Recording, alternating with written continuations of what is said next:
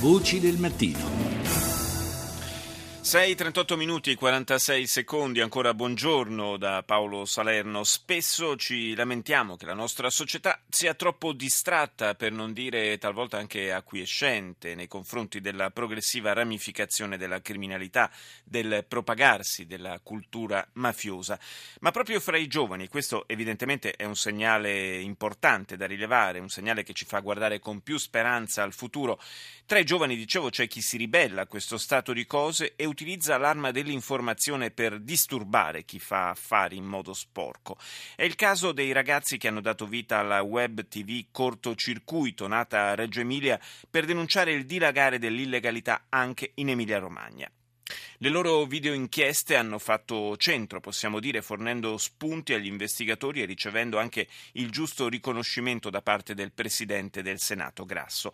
Arianna Di Giorgio ha intervistato il coordinatore di cortocircuito, Elia Minari. Dal 2009 nel nostro piccolo come web tv cortocircuito abbiamo cercato di documentare le mafie in Emilia Romagna, una presenza mafiosa che privilegia strategicamente un modus operandi incline alla mimetizzazione con un uso selettivo e misurato della violenza quasi sempre, però una presenza che cerca di penetrare nel tessuto economico, basti pensare che sono state più di 30 le aziende in odore di mafia bloccate ed estromesse dalle white list per la ricostruzione post-terremoto in Emilia-Romagna e le aziende bloccate dalle prefetture emiliane negli ultimi anni spesso sono insospettabili. Siamo rimasti balorditi, devo dire, dal fatto che diversi imprenditori non volevano essere intervistati. Questi imprenditori non parlavano dialetto calabrese, ma dialetto emiliano. Qual è il risultato della vostra inchiesta? Come in alcuni casi anche da parte dei cittadini vi sia a volte una sottovalutazione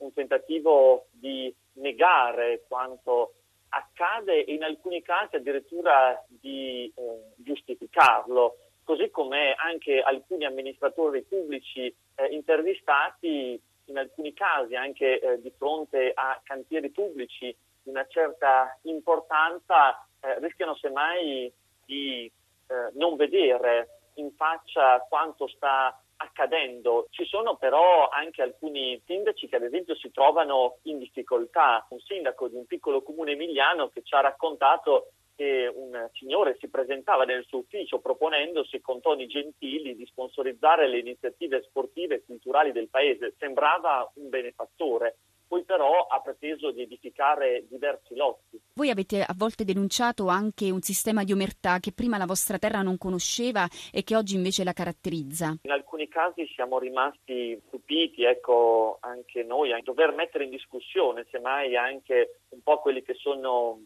i nostri, i miei pregiudizi, i luoghi comuni eh, sulla città, sulla regione nella quale eh, sono nato, perché eh, semmai mi era stato raccontato che i diritti, la legalità e la democrazia in Emilia-Romagna non erano eh, mai eh, messi in discussione. Certamente però eh, ci sono anche alcuni imprenditori eh, che attraverso le, su- le loro denunce hanno portato a decine di arresti, per cui comunque eh, qualche cosa si sta muovendo, ma c'è bisogno di maggiore consapevolezza, innanzitutto conoscendo meglio il fenomeno che è quello che nel nostro piccolo cerchiamo di fare. Elia Minari, voi siete studenti universitari in prima linea nella lotta alle mafie. Cosa secondo voi manca da parte dello Stato? Una maggiore trasparenza nelle opere pubbliche, nel mm, mettere ad esempio tutti gli atti online su internet, spesso questo viene proclamato, ma vediamo che anche su diversi dei cantieri pubblici, degli appalti, dei subappalti, a volte manca, oltre ad una maggiore attenzione nel evitare semmai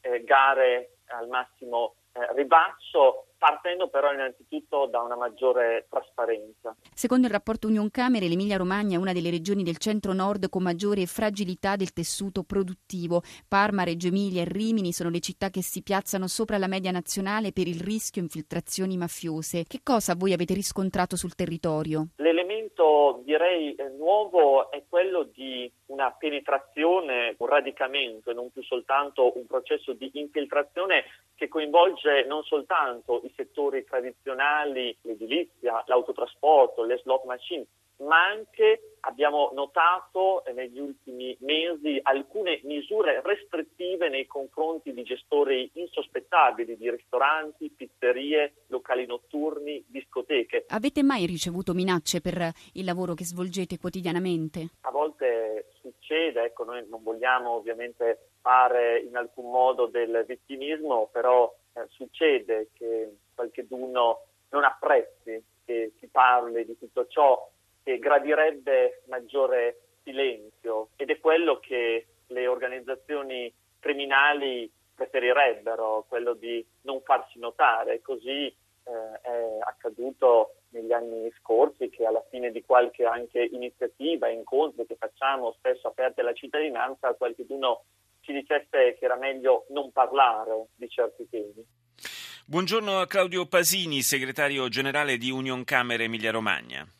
Buongiorno. Sentivamo Pasini e Liaminari dire certamente chi, chi, lavora in maniera sporca, chi fa affari in maniera sporca con la criminalità organizzata preferirebbe il silenzio, un silenzio che evidentemente questo velo di silenzio va squarciato, lo stanno facendo in maniera meritoria questi ragazzi, lo avete fatto anche voi con il rapporto dell'osservatorio sulla legalità di Union Camere, un rapporto che per la verità traccia un quadro davvero poco lusinghiero e per certi versi direi sorprendente, indicando l'Emilia Romagna addirittura come regione fra le più fragili al nord per quanto riguarda la permeabilità alle infiltrazioni della criminalità organizzata.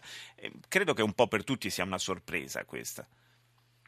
Beh, L'Emilia Romagna è un eh, territorio oh, ricco di imprese, con un'economia forte, solida, eh, anche in periodi di crisi come quello che stiamo vivendo è evidente che ambienti criminali eh, sono interessati, possono essere interessati a, a penetrare in un'economia eh, che ha queste caratteristiche, eh, il che in parte è avvenuto, in parte sta avvenendo, ove più, ove meno, a seconda dei territori e dei settori di attività.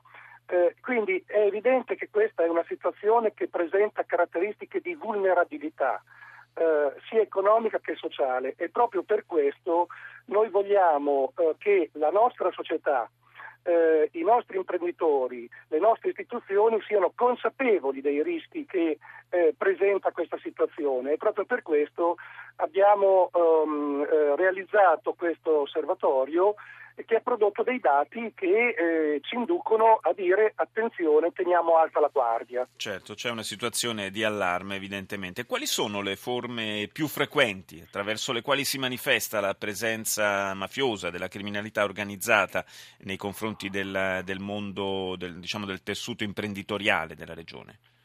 Beh, guardi, quando parliamo di economia illegale parliamo di tante fenomenologie eh, criminali, parliamo di mercati illeciti, parliamo di usura, parliamo di racket, parliamo di corruzione, di contraffazione, di riciclaggio, di lavoro nero, parliamo anche di burocrazia eh, che si comporta eh, talvolta in modo non, eh, non legale o non perfettamente legale. Che cosa emerge da questa analisi? Eh, che tra l'altro prende in considerazione eh, veramente tanti dati e li aggrega in modo anche nuovo e abbastanza originale. Emerge che eh, ci sono oh, presenze eh, abbastanza significative di eh, criminalità organizzata. Quando parliamo di criminalità organizzata parliamo di reati che eh, eh, sono sia eh, di stampo mafioso che di associazione a delinquere, sì. ma anche di reati ambientali legati al ciclo del cemento, al ciclo dei rifiuti, oppure a situazioni di contraffazione, di contrabbando, di frode informatica, eccetera.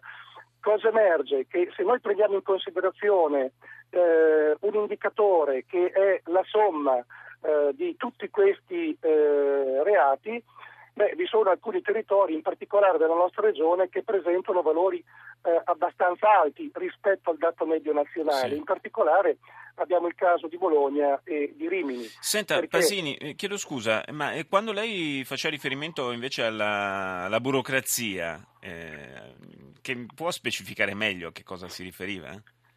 Beh, è evidente che nel momento in cui eh, la burocrazia per rilasciare autorizzazioni, eh, per concedere permessi, eh, non eh, segue eh, le leggi o le norme o la trasparenza, eh, o situazioni di trasparenza crea un rapporto di illegalità sì. Tra pubblica amministrazione e, e, impresa ed è un rapporto che evidentemente può avere vantaggi reciproci eh, da un comportamento illegale. Sì, sì, mi sembra che sia stato sufficientemente chiaro tutto sommato, nel, anche se non Devo si... dire che questo però non è uno degli elementi che preoccupa di più mm, nella nostra mm, regione. Mm.